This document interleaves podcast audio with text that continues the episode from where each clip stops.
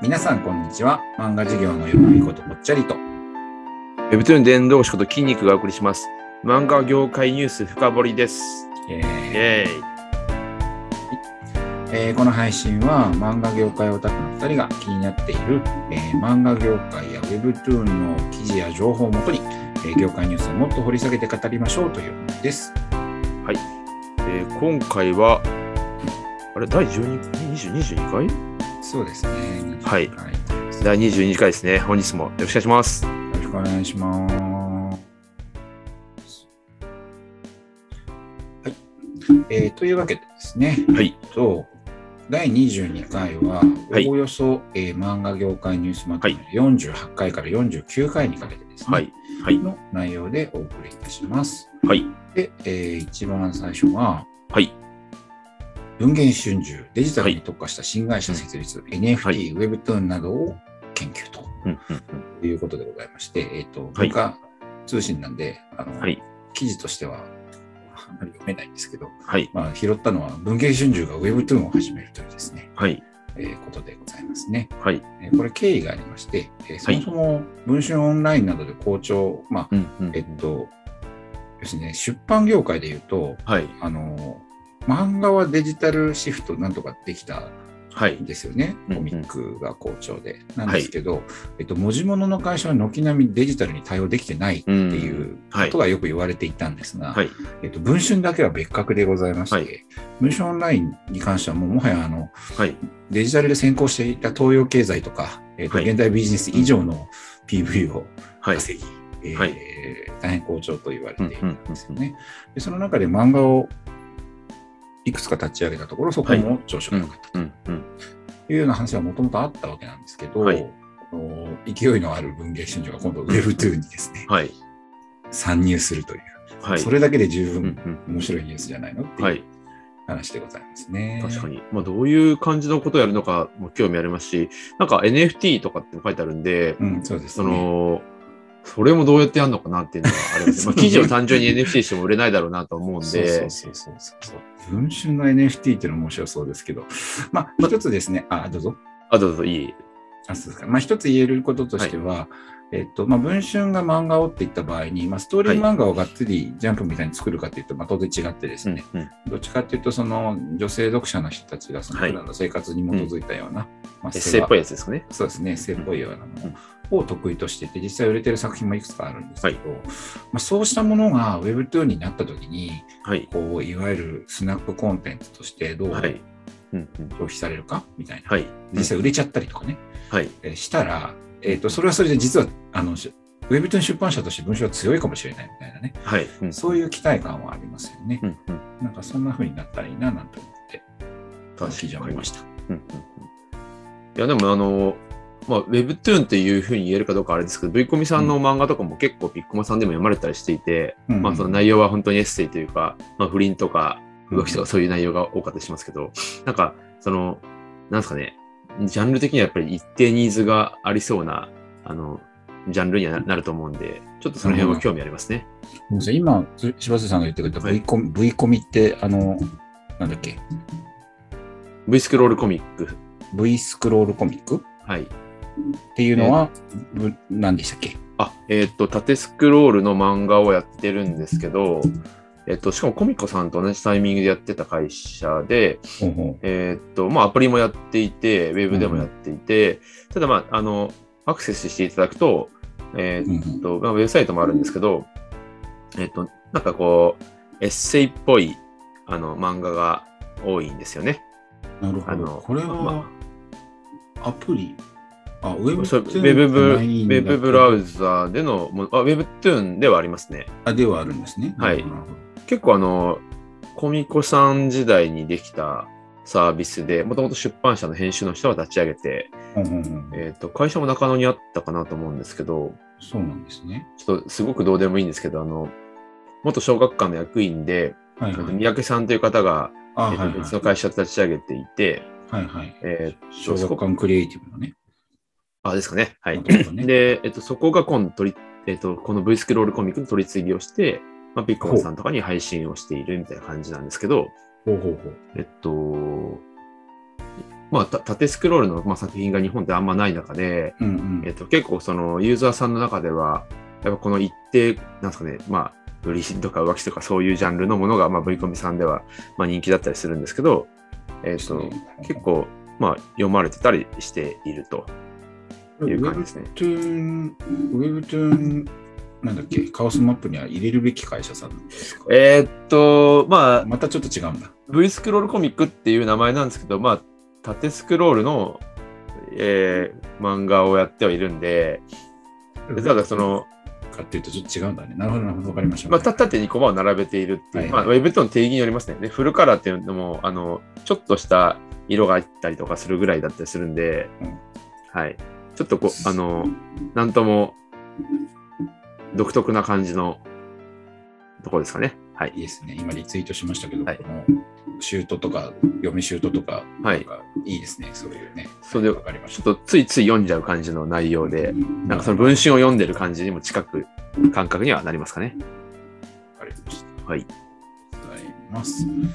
えー、次行きましょうかね。はい。はいで次のニュースが、はいネネイバーの話。なんか、流度が変わってますよ、今日。はい。はい。えー次がですね、えーはい48回からのピックアップですね。はいえ。っと、ネイバー CEO、5年内に世界ユーザー10億人、ネイバー、グーグルはいと肩を並べるって、これちょっとはい日本語が自動翻訳っぽいんですけど、うん。はいうん、の記事でございまして、はい。で記事としては、えっとはいネイバーの、えー最高経営者の、まあ、CEO ですね、はい。チェ・スヨンさんって女性なんですね、僕今回初めて知ったんですけど、まあまあグローバル3.0時代というのをですね、えー宣言して5年以内にグローバルユーザーはい。10億人を確保し、年間売上も、えー大きく突破するとはい。いうことなのかな、まあを目指しますという記事でございます。はい。先に喋っちゃうと、これまあはい。紹介した中で、特に経緯として思ったのは、はい。えっと、まあどうしても日本の漫画業界で働いてると、日本の中での売り上げに目が行きがちで、でね、まあ、はいウェブというのは当然海外にはいっ。ていう話にはなってるんだけど、はいなんとなく実感が持ててないところで、うんうんえーすでにその北米とか世界中に対して、えっと、ウェブというのを起点に進出しているネイバーは、はい。目線として Amazon とか、はい。えっと、Google みたいな、ネイまあ、そう Google みたいなグローバル企業と自分たちののプラットフォームをこう、被験するようなはい。考え方を持ってビジネスをやっているというのはですね、なんか感心しちゃったというかですね。やっぱそういう目線重要ですよねっていうですねことをこう思った、えーニュースでございまして、はいいや、ネイバー、ちゃんと経営してるなと、はい。ということですね。このニュースから思いましたですね。筋肉どうですか？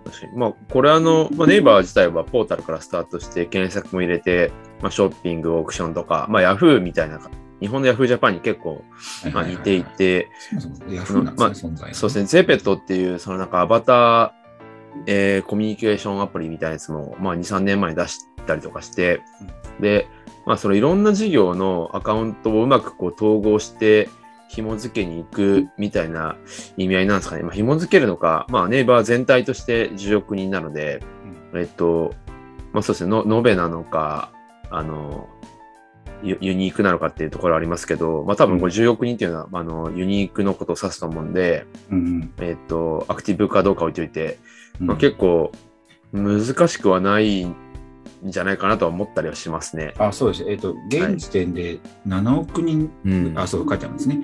はいえっと、。現時点でネイバーのグローバルサービスの MAU が7億人なんで、はい。えっと、5年後に10億人って結構少なく見てねと思ったりもするんですけど、まあ、確かにそうですよね。はい。確かに。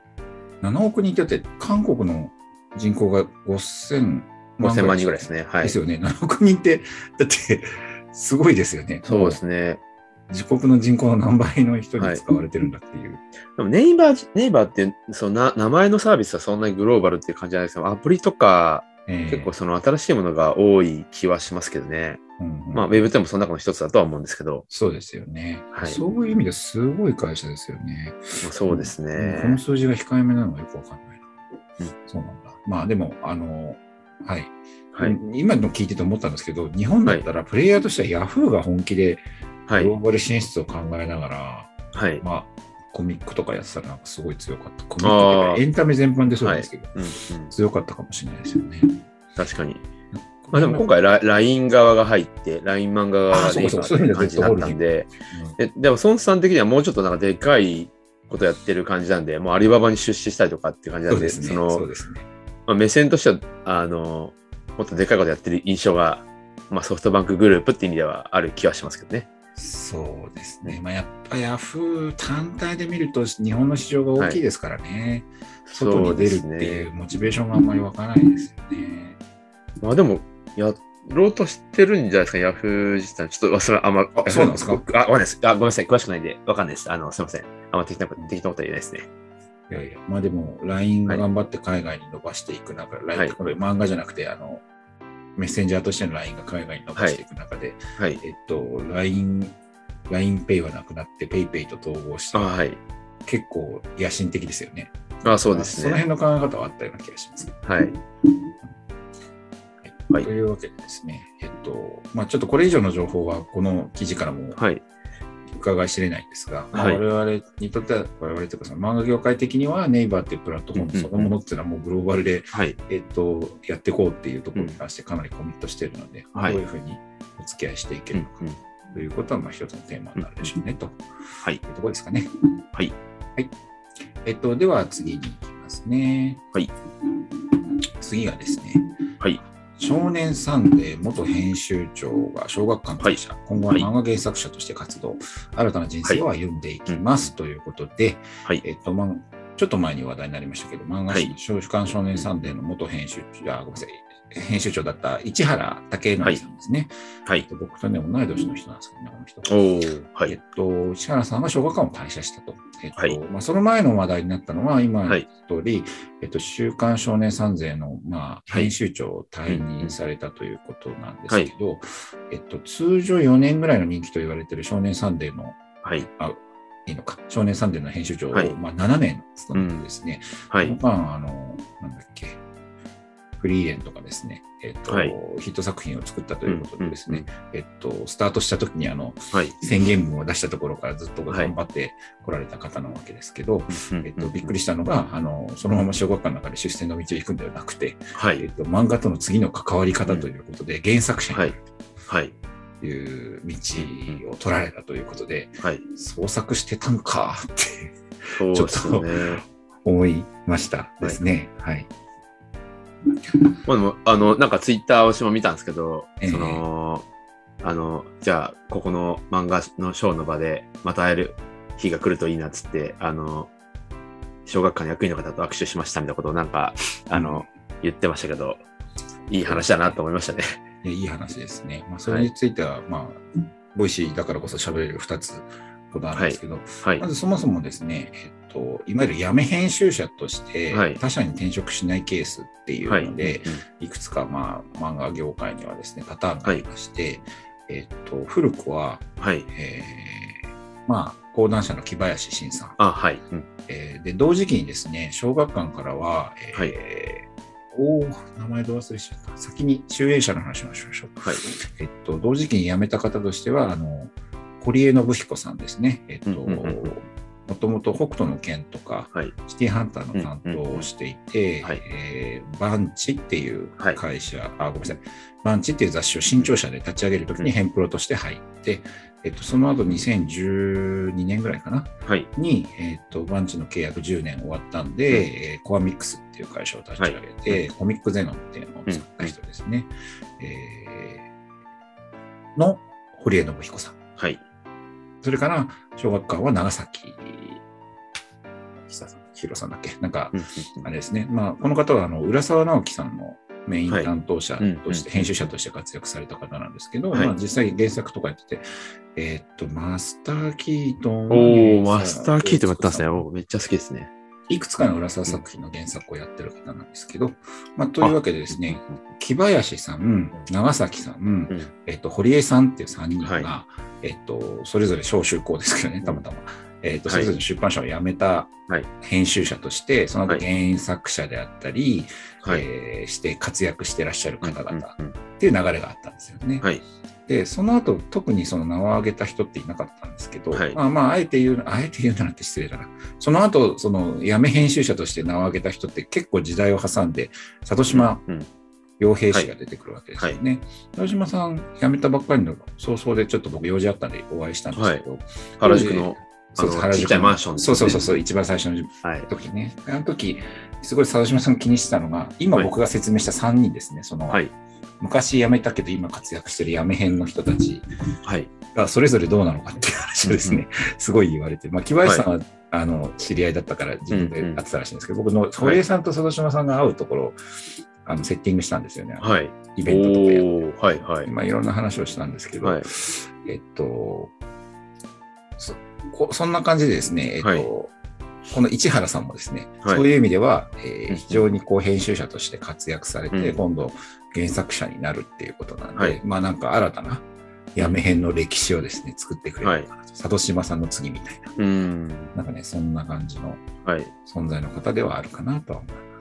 確かに。ちょっとなんか印象としては、本当漫画原作者になるって感じなので、うんなんか会社作って編集の編プロやるような感覚でも、まあ、なさそうだなと思うと、本当木林さん寄りに近いのかなっていう。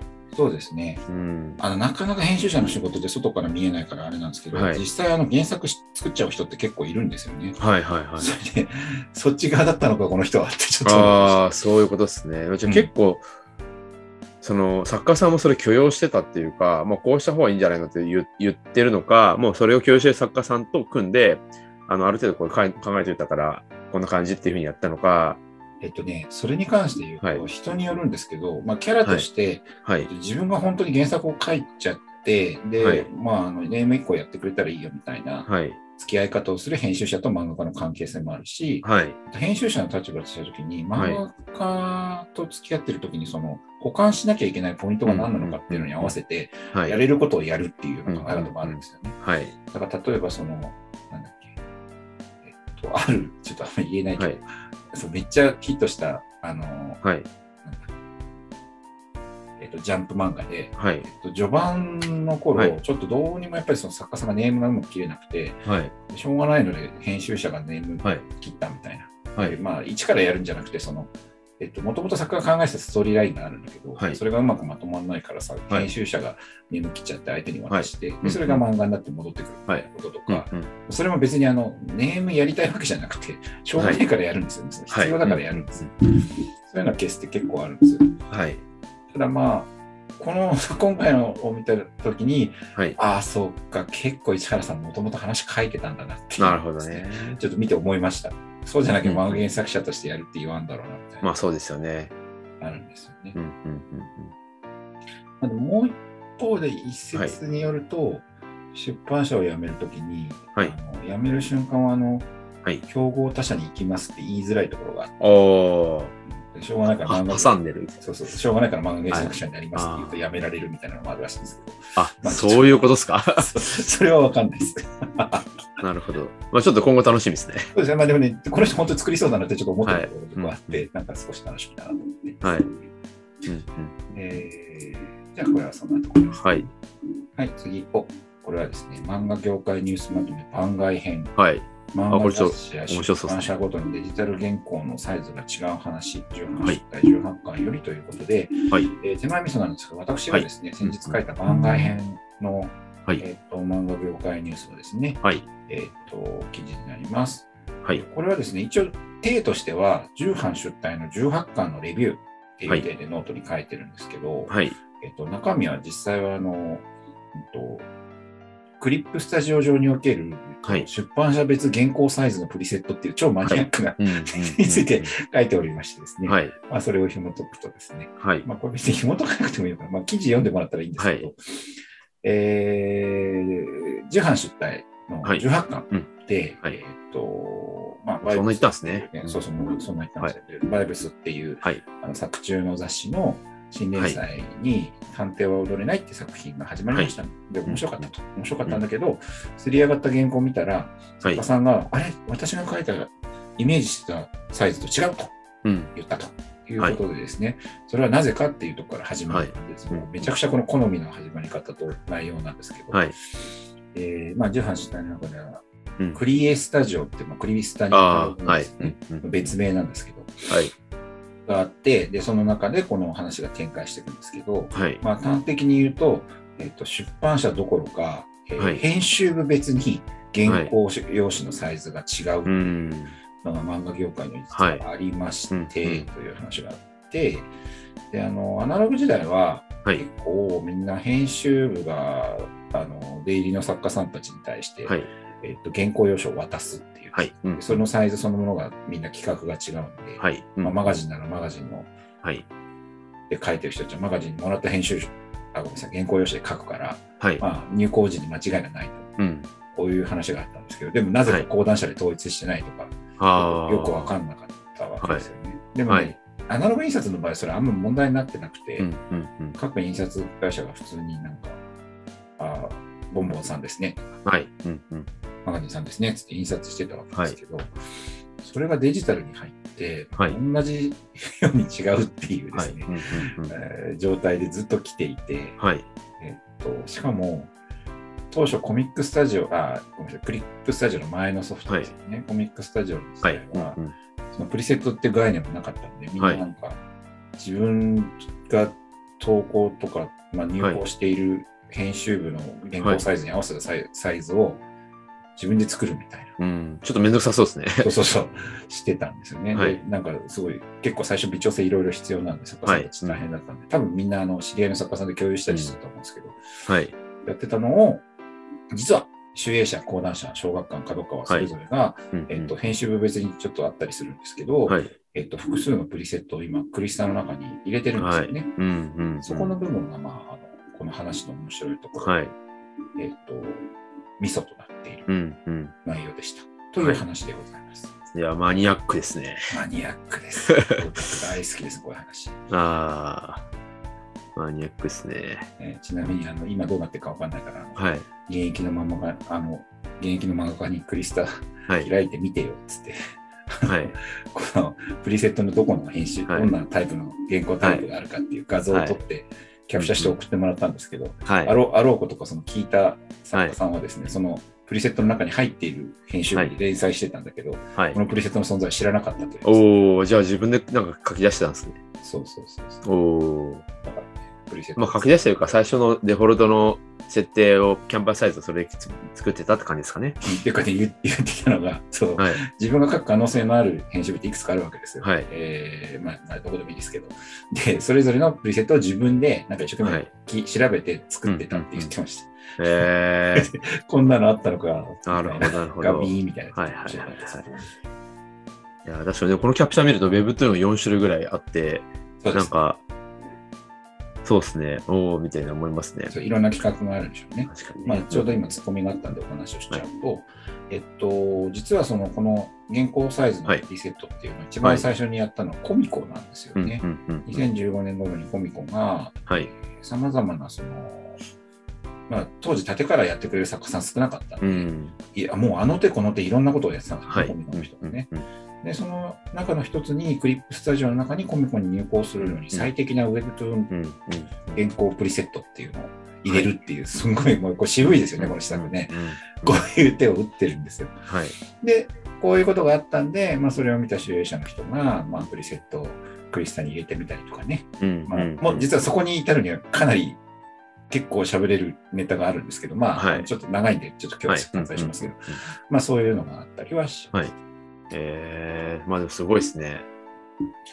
まあ、クリスタ様様みたいな感じですね。そうです。クリスタンは非常にこう漫画業界に貢献しておりますよね。いや、今も Webtoon のその使い、まあ Webtoon 書く人増えたんで、すごいいろんなところにヒアリングとかもしてたりとか、機能のアップデートとか、あの、かなり動いてくださってる感じなので、あの、非常にそのツールとしてはいいなっていう感じですね。まあ、ネイバーともく組みましたしね。うん、そうですね。ふわっとの提携、あれよくできてよかったねってすごい思っていて、はい。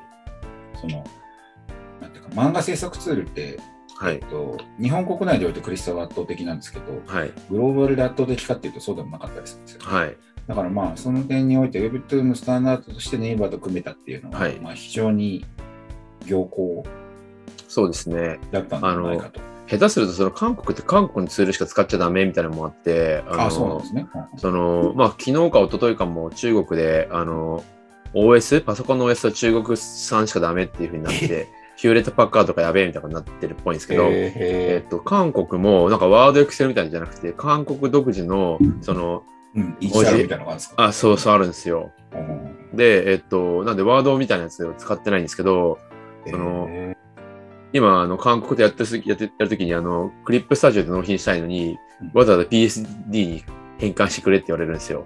えーそれはかったるいな。まあ、で、でフォトショップは今一応まあ韓国で使われてるんですけど、まあ、はいはい。でも多分クリスも絶対使ってると思うんですけど、あの、下手するとその内製な韓国製のツールでやってってなるよりは、絶対クリスたのがいいんで、うんうん。あの、まあ、そういった意味では本当あの、連携って、あの、良かったな。クリスタはやっぱり Web と使いやすいんで、書きやすいんで、ああ、やっぱそうですかね。はい。まあまあそ、そのそんな感じですかね。そうです制作サイトにとっても、あの、クリスタさん、すごいいいなっていううん。いや、ね。やっぱ一番ね、使い込まれてましたよね、いろんな意味でね。だから。このままセルシスさんには頑張ってほしいなとうんうん、確かに。はい。はい。じゃあ次行きましょうかね。次がですね、あ、はいここから ニュースまとめの記事は48回にはい。移動します。はい。えっと、で、あ、48回じゃない、ごめんなさい。間違えた。えっと、49回ですね。はい。うん。どうします。はい。えっと、何個目かのニュースですけどね。はい。えー、みずほ産業調査ボリューム69、うんうんえーコンテンツ産業の店舗2022日本企業の勝ち筋。うんということで、銀行にしてはなかなか威勢のいいはい。記事でございますけども、はいまあこれ、えーっと、この記事書いたのが4月24だから、まあ、4月の中頃ぐらいですかね、はいにこの記事が出て、結構なんか急に唐突にエンタメ業界の人たちがみんな、はいこのレポートいいぞってうんうん。一人一人がアップするっていうなんか不思議な現象がはい。起きていたわけなんですけど、はい。で内容的にはみずほの産業調査ということで、はい。えっと、漫画、アニメ、ゲーム、音楽、はいえーこれはですね、いつだっけな？で2010年代の前半ぐらいに経産省、は経済産業省が、あの、エンタメ産業って定義をしたんですよね。はい。今ここでコンテンツ産業ってみずほは言ってますけど、はい。その時のあの産業区分ですね。うんうん。で、出版とか映画とか、なんかいろいろあるんですけど、はい。えっと、まあ、これをもとに、えっと、はいコンテンツ産業とくくって、で、そうんの将来の価値市場ということで、個別の、えー業界の、えーはいだから、えっと、出版は漫画、イコールほとんど漫画なんですけど、はい。うん漫画、映画、アニメーション、はい。えっと、音楽産業、ゲーム産業のはいレポートを出してくれたっていうことで、うんなんか各、僕の知り合いで映画の人じゃないや、えっと、ゲームの人とかも結構注目して見てて、アニメの人も結構注目して見てたんですけど、こういうレポートを出しました。うん。なんと全145ページにわたるレポートで、まあ、読み応えあるんですよね。確かに。これはどうでした？筋肉見たまあちょっとそうですね。今私は Webtoon ばっかり追っかけてるところもあるんで、あの、ええまあ Webtoon 入ってなかったじゃないですか。そうなんですね。はい。まあで、まあそれはまあ、あの、多分、あのね、シンクタンクとして調べていく中では、あの、まあ、あまり情報をキャッチしきれなかったかで入れなかったと思うんですけど、あの、エントリー、その、この業界に初めて来るとか、あの、うん全体感を知るにおいてはすごくいい資料だなっていうふうに、まあ思いますし、あとそのなんか、何か誰かに説明するときに、あの、うんこの、みずほのこの資料を、まあ、リファレンスとして使えるので、うん。なんかこう、ちょっとこう、説得力とか、なんかまあ、資金調達だとか、まあ、何か、そういうところに使いやすい、まあ、すごいこう、いい資料だなとは思いますね。そうですね。あの、はい僕も学校の授業とかやってるんで、これはい。結構使えるなと思っていて、はい。特に出版業界の人間としては、再販委託制度周りのですね、様々な、えー図表とか表現ですね、はい。この辺はですね、はい。頭いいなって言ってすごい、うん素晴らしいなっていう、まあ、古古い情報というか、伝統的な出版産業はの部分に関しては、すごい資料だったなというそうのはですね。ありました。あの、こういう資料があると、まあ、ここが今こうなってるんで、この辺を例えば、なんか、まあ、ちょっと DX しますじゃないですけど、うん簡素化しますって、もう説明めちゃくちゃしやすいじゃないですか、こういうのあると。そうですね。あ本当に、おな5年に1回ぐらい網羅的にこういうの誰かやってくれると、非常に、あの、ありがたいですよね。そうですよね。聞くところによると2012、3年ぐらいにも1回作ったらしいんですよ、これ。はい。うん。ただちょっとあん10年前まその。時は目立ってなかった。はいあ、ちょうど10年前ですか。だから2012年ぐらいなんですかね。はい。はい。だからまた10年後に作ってくれなかったのかわかんないうんけど。えっと、まあ、聞いた話ですけど、そのみずほ銀行は実はその、はいエンタメ産業に、まあ、はいあんまり漫画とは関わりはないんですらしいんですけど、アニメとかゲームとかの産業に対して出資することもはい。最近多々あるということで、まあそれもあってのこの産業調査だったようなんですよね。うんで一応まあ我々の話なんで漫画の話をすると、はいさ。っき、えー、と筋肉が説明してくれた通り、この PDF の中の出版産業のところは漫画の歴史とか出版の歴史がはい。すごいいいい感じで2010年代のやつまとまってるんですけど、はいえっといくつか決定的に抜けてるところがあって、はい。まず Webtoon、まあもうちょっと大きく言うと電子コミックの電子、はい。漫画アプリ周りとはいかがですね、うん。こう抜けてんですよ。はい。で、えっとまあ、我々からするとそういう感覚があるんですけど、はい。えっと、多分このリサーチをした方の目線で見ると、はい。特に我々がよく使ってるアップアーニー、まあ、うん今データ A って名前変えようと思いますけどああいうそのアプリ系のはい。資産サービスってあれ、なんていうのかな、資産じゃないですか。はい。いわゆるそのデータのうん。内容について保証してないですよね。はい。で一方でそのよく使われてる出版月報、まああのはい。なんだえー日本雑誌協会とか、はいなんかあとインプレスとかが作ってるデータって、一応そのリサーチしてる会社がまあうん資産であれど担保してるじゃないですか。はい。だからね、これね、データとして担保されてるものだけ使ってるっぽいんですよね。ああ、なるほどですね。うんで、それはね、まあ、リサーチする側の人間として、あの、はいなんか硬い数字だけを使うみたいな、ああ。なんかそういう感じだったのかなと思います。うんうんうん。まあ確かに。あアッパーに代わってデータ AI は月に200万円ぐらいかかるんで、うん。データの人に、それが高かったっていう説もありますけど、まあ、おえでもこれやるのめもっとかかってますよね。いや、まあ、全体としてはこれ、はい。ちょっと数千万のもんですよね、はい。これね。数千、うん。まあ、うん結構なお金かかってると思うんですけど。うん。まあ、なんで、えっと、まあ、その辺はあったのかなっていうのはあって、漫画は描きにくかったんだろうけど、うん。俺に聞いてくれりゃいいのになとか思って 思ってはいましたけどね。はい、あと、あの、これ、オチがあって、はい。あの、なんだっけ、勝ち筋ですか？そう、勝ち筋っていうのがテーマなんで、どういう勝ち筋なのかっていうことをうん書くんですけど、これはですね、皆さん、あの、ぜひですね、リサーチをしてる人ってどんな人なのかっていうところに思いを馳せてほしいんうんですが、うんうん。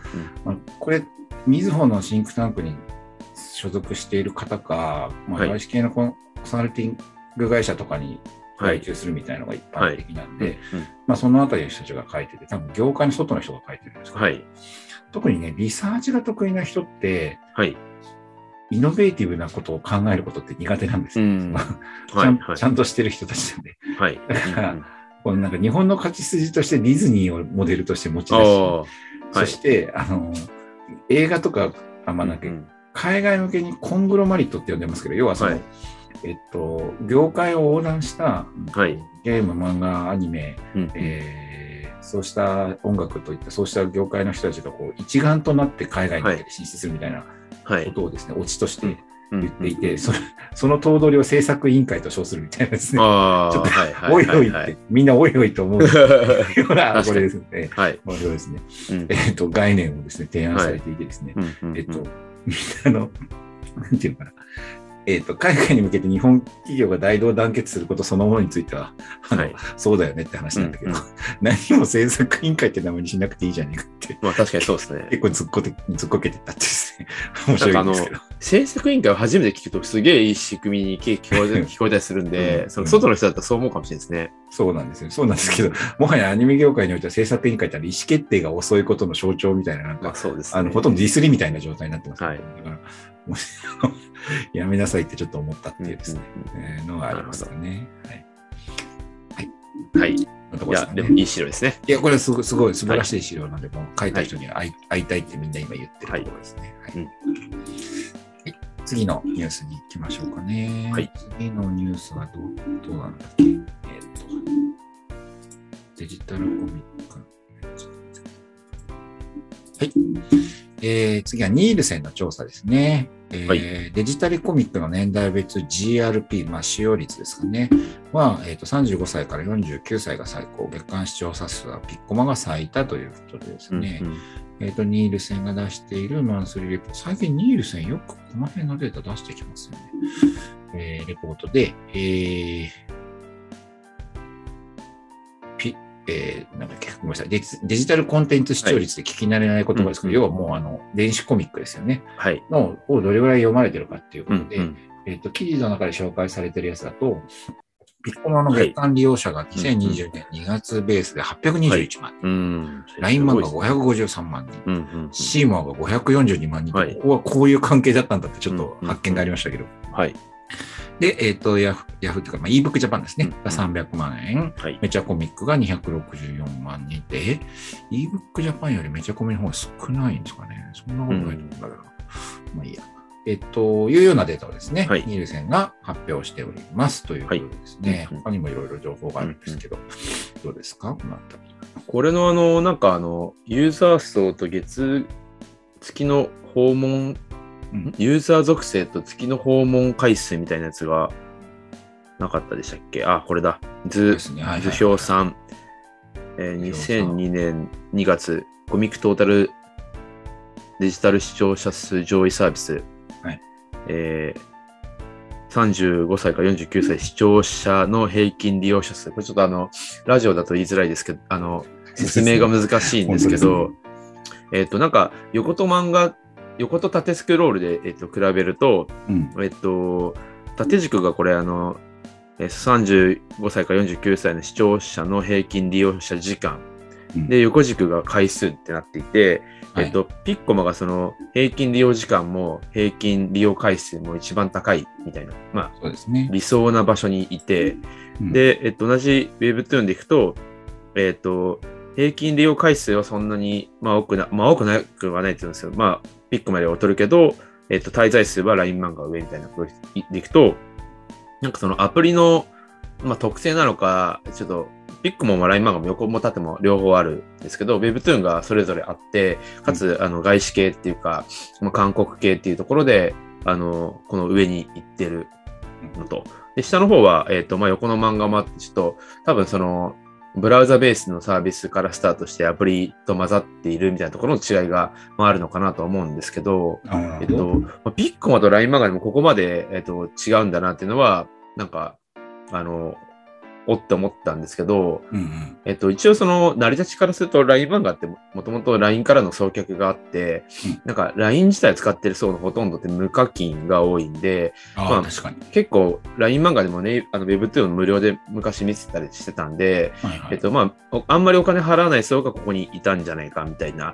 うんで、ピッコマ後発で、えっと、テレビ CM バンバン打って、で、うんまあ、あの、無課金の人もいると思うんですけど、うんえっと、有料、ゆゆえっと、課金をする顧客を集めてきたんで、まあ、課金をする人を集めていると、まあ、こういうその滞在時間、まあ、課金してるんで当然ですけど、滞在時間も多くて回数も多いみたいな、うん。その、そもそもユーザーが違う可能性があるなっていうのは、なんかここで見て思ったっていう感じですかね。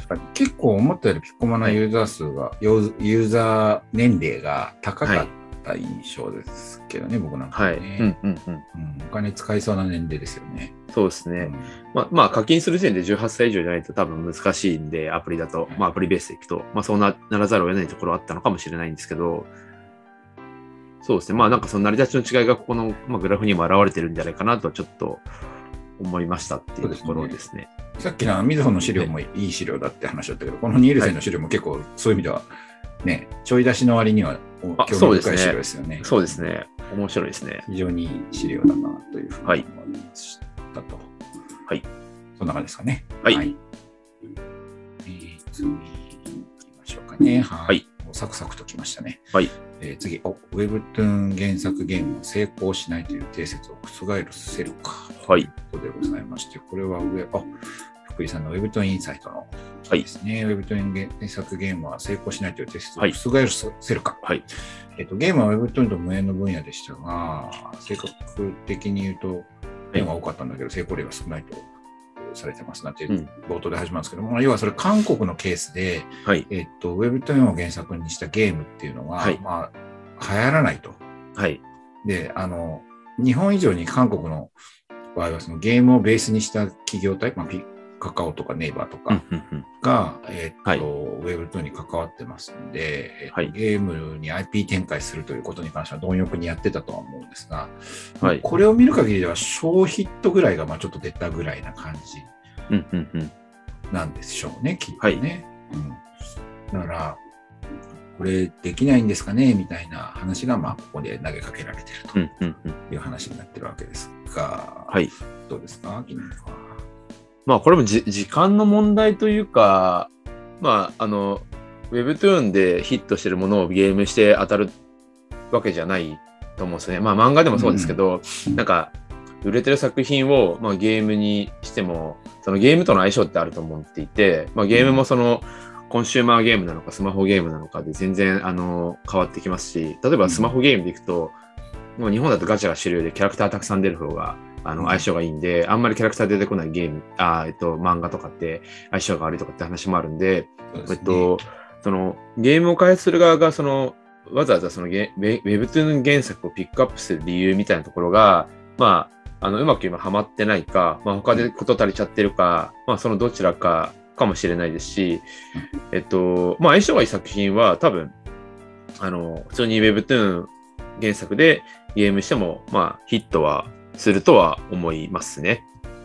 そうですよね。はい。日本の漫画も結構、あの、散々ゲーム化されて当たったものと当たってないものもあると思うんで、そうですね。はい。まあ、あえて言うのは日本の漫画が原作になっても、基本的には大抵アニメは経由しますけど、はい。えっと、なんつうのかな、作品そのものがヒットしていることに対してゲームが一番売れましたみたいなのってあんまない,、ないよねっていうのはやっぱあって、まあはいその特にジャンプのビッグタイトルなんかのゲーム化されたものって、はい多分ゲームとしては結構売れてるんですけど、はいまあ作品の売り上げの方がずっと高いよねみたいな。うん、うん、うん、うん。まあでも、ナルトとかどうなのかな？グリーンはグローバルでは結構売れてると思うんだけど。そうですね。あの、あの、七つの大罪の、あの、うんグランドクロスってやつがネットマーブルから、まあ、結構前に出てるんですけど、それとかめちゃくちゃ売れてるんで、あ、そうなんえっですね。と、そうですね。日本でも一気にプロモーションかけて、うん月で何十億で売り上げて、一気にあのおすごいですね原価回収するっていうぐらい起きてるんで、はいはい、あの、しかも韓国の会社なんで、ゲーム会社が。あ、そうなんですか。しかも7つの大罪なんもう散々ゲーム化されてこすられた、まあ、IP ではあったりするんで、うんうんうんその、そうですね。まあ、やっぱ物による相性だと思うんです。でも、Web2 のゲームって、えっと、まあ、俺レベも、あの、今作ってるっていうね、映像もあったりしますけど、はいはい。えっと売れてる原作って月光彫刻師とか、神の彫刀とか、あまあ、あの辺とかももうゲーム化されてますし、あとあの、なんですかね、えっと、ファミコンジャンプみたいなやつ、あるいはジャンプのキャラクキャラクターがたくさん出てくるゲームって、あの結構あああったじゃないですか。あれみたいなやつで、ネイバーも、なんかネイバーヒーローみたいな感じで、ネイバーウェブトゥーンで売れてる、ね。えっと、キャラクターをまとめて出すみたいな、まあそういうこともやってたりはして、まあ結構いろんなトライは、まあもちろん、まあやってるんで、まあどっかで名実ともに当たる日が来るとは思いますけどね。ですね。はい。に関して言うとですね、僕結構好きな話があって、はい例えばその、まあワンピース、今でもそうですけど、はいまあワンピース好調だった時期って長いじゃないですか。はいそんなジャンプの作品の中でワンピースがずっと売れてた時期に、はい。何年か、それをはるかに超える売り上げを上げていたはい作品っていうのがあってですね、はい。それがですね、遊戯王なんですよ。で、あ、えっ、と、他、漫画じゃない方で、漫画漫画以外もひっくるめた売り上げという意味では、いあのワンピースを凌駕する売り上げをはい。上げていたのが遊戯王で、はい遊戯王はその、もうなんだったら、現大元の漫画の売り上げってそんなに大きくなくて、うんうんで売れてんですよ、遊戯王は十分ね。はい。なんですけど、そのアニメと、何よりあのカードゲームとしての、はい。うんうん。あのいわゆる、えー商品化収入の方が、はいちょっとうんぼ莫大なものになってしまって、うんうん。なんか大変に良かったみたいうんうん。なあのがあったりするんですよね。で、はい。まあでもあのカードゲームってね、あれ、ウェブかアプリかできそうでいて、結構みんはないリアルな方がいいっていう。のがあるじゃないですか。はいだからカードパッケージとかね、みんな、はい。うん。なんだっけ、僕あんまり詳しくないですけど。えっとマジック・ザ・ギャザリングとか。そうそうそう、マジック・ザ・ギャラルトみたいな、はいそうそう、なんかやってますよね、みんなね。はい。うんそういう、その、多分ね、うん。はい。アプリのゲームの中で、そうしたその、圧倒的に指向性が高い、あれはカードをひたすら買い続けるっていうすごいモビジネスモデルじゃないですか。なんかそんなようなものができていったらね、だいぶ違う気がするんですけどああ、確かに。まあ、そういった意味でこの、これスマホゲームを指してたりするかもしれないんであれですけど、違う発展の仕方はもちろんありますよね。そうですよね。まあ。ち、ょっと全然どうでもいい話になっちゃうんですけど、あの今の流れで、あの、ドラゴンボールが、回が始まった時に、はい。あの、ワンピースのグッズの売り上げをドラゴンボールが再び抜くみたいなことがあって、なんか、ちょこれ噂なんで、あの、またまたまた聞きなんでわかんないですけど、小田一郎さんが嫉妬して、うん。えっ、と、その、ドラゴンボールのアニメを続けずに忖度して、あの、ゲゲゲの鬼太郎を始めてドラゴンボールのアニメを一旦終わらせるっていうことをしたっていう噂を聞いたことがありますね。はい。本当にそれはよくわかんないです。ちょっとすいません。あの、まあ、信じていいのかわからない。一応あの、中の人から聞いた話なんで、まああ、、そうなんですか。ただ、あの、その人も多分中の誰かから聞いたやつだと思うんで、まあちょっとまた聞きなんで、まあ、はい実際あったとしたら、すごい忖度ですよね。はい。なるほど。はい。えっと、ちょっとなんか閉まんないけど、はい。そんな感じですね。はい了解でございます。えっと、次に行きましょうかね。ではいこの第22回の最後のニュースが、なんと、あった。はい。フーモアという会社の記事ですね。フーモアはい2021年10月期の決算は最終損失2500万円と赤字幅縮小、赤月より2億円調達、Web2 に注力ということで、はい。フーモアという会社さんは頑張ってるんですね。はい。はい。そうですね。まあ、あの、この決算広告、まあ、官報を出すっていうのは、はい。まあ、いろいろとちゃんとやってるからなんで、あの、官報を出さない会社結構いるんで、あれなんですけど、まあ、フーマに今しっかりとそういうのやってて、まあ、取り上げたくて、取り上げてほしくてやったわけじゃないんで、まあ、勝手に取り上げられたって感じはあるんですけど、まあ、ネガティブにそんな書かれてないんでいいんですけど、うんえっと、そうですね。まあフームはまあここ2、3年ずっと投資してきていて、いろんなところに。えっと、ちょっとあの、まあ、ここでは売り上げとか書いてないんで、そうですね。あれなんですけどね、売り上げ出ないからね。そうですね。まあ、ここ2、3年ですかね。えっと、毎年20%から30%成長しているので、売り上売り上げの話ですか？あそうですね。はい。、で、まあ、新しい、なんですかね、投資をやめると結構やっぱり、まあ、ちゃんと利益体質になるっていうような、まあ、状況ではあるんで、なんかこれだけ見るとちょっと赤字やんって、まあ、思う人もいるかもなっていうのがあるんで、ただ売り上げをちょっとお伝え、まあね、自分からは言えないんで、あの、どこかで、まあ、あ、こんな売り上げだったんだって分かる時が来るかもしれないんですけど、えっと、まあ、会社はうまくいってますっていうのをちょっと伝えたいなっていうので、まあ、私もツイッターとかで書きましたけど、あのそうですか。はい。あの、何よりです。はい。えー、ですね。まあ、投資キャッシュフローと純益の問題もあるんですけど、はいこの投資用2億円を受けて最終損失はい3500万円っていうのは、まあね、全然ね、ある話です。はい。えっと、あれですか、その売り上げが伸びてるとおっしゃってたんですけど、はいその広告漫画の売り上げが伸びてるというよりは、ウェブトゥーン関係の売り上げが伸びてるんですか、あえっ、と、この時はほとんど Webtoon 入ってないんで、えっ、と、まあ、ゲームの、えっ、と、イラスト、メインの制作制作と、漫画の広告と、えっ、と、IP ですね。えっ、と、ちょっとあんまり表に、あの、フィルムは言ってないかもしれないですけど、結構、まあ、ゲームで鍛えられた絵を、絵柄を寄せるみたいなやつがあって、えっと、まあ、例えばで言うと、鬼滅の刃がお、えっと、例えば、まあ、缶コーヒーとコラボしたときに、アニメのセル画をそのまま貼るんじゃなくて、書き下ろして、えっと、その缶コーヒーの、まあ、デザインをするみたいな、まあ、結構書き下ろしのニーズだったりするんですよね。うんうんでその時に大体アニメの制作スタジオが、まあ、書く方が、まあ、絵柄も近くていいじゃないですか。ただ、ねアニメ制作スタジオパンパンなので、うん。書けないって言って、で、この、まあ、スタイルがのまま、あの、ね、あのありもので使ってくれみたいなケースよくあるんですけど、うん。まあ、ユーザーからするとそれあんま飽きられちゃうんで、はい結構その書き下ろしみたいなことを、まあ、やってるんですよね。はいはい。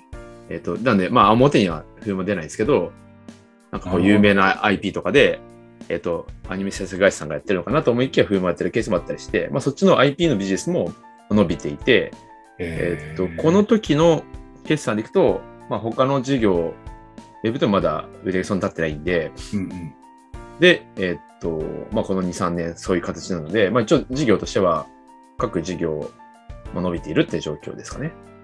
それ楽しそうですね。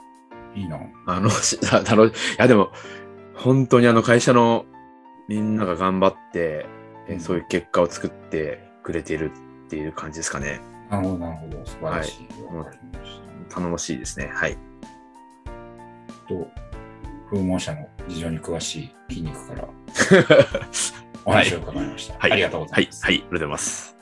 というわけでございましてですね、はいえっと、今、だだだだだと全部で8本ですね、はい。駆け足して、って言っても結構時間かかったかはい。えー紹介させていただきましたけども、えっと、はい漫画業界ニュース深掘りの、はいえー22回はですね、ここまでとさせていただこうかなと思います。えー、ということで次回に続きます。聞いてくださってありがとうございました。ありがとうございました。次回は、えっ、と、角川ウェブトゥーン展開、ツイッターマスク氏の買収などについて話したいと思います。はいそれではまた。また。